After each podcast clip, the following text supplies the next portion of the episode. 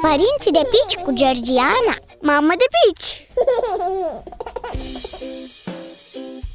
Salut și la mulți ani!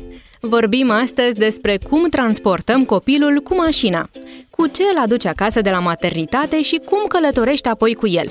În niciun caz ținut în brațe, nici măcar pe distanțe mici. Asta e regula de aur, pe care, din păcate, nici eu nu o respect mereu, cel puțin atunci când merg cu taxiul.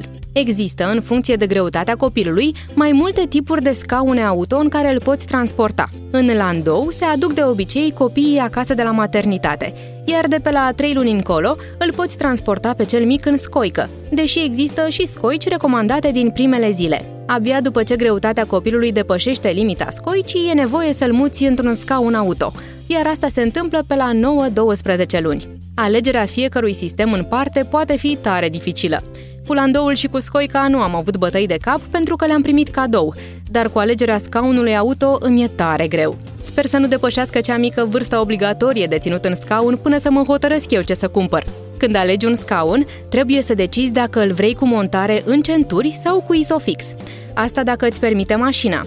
Apoi ar fi bine să alegi un scaun cu materiale de calitate, în care copilul să transpire cât mai puțin. De asemenea, deși puțină lume știe, se recomandă ca, cel puțin în primii doi ani, copilul să călătorească în scaunul montat cu spatele către direcția de mers.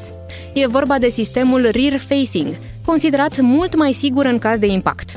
Pe scurt, nu subestima importanța scaunului auto și fă timp să studiezi opțiunile înainte de a alege sistemul în care să-l transporti pe cel mic. Pe data viitoare! Părinții de pici cu Georgiana Mamă de pici!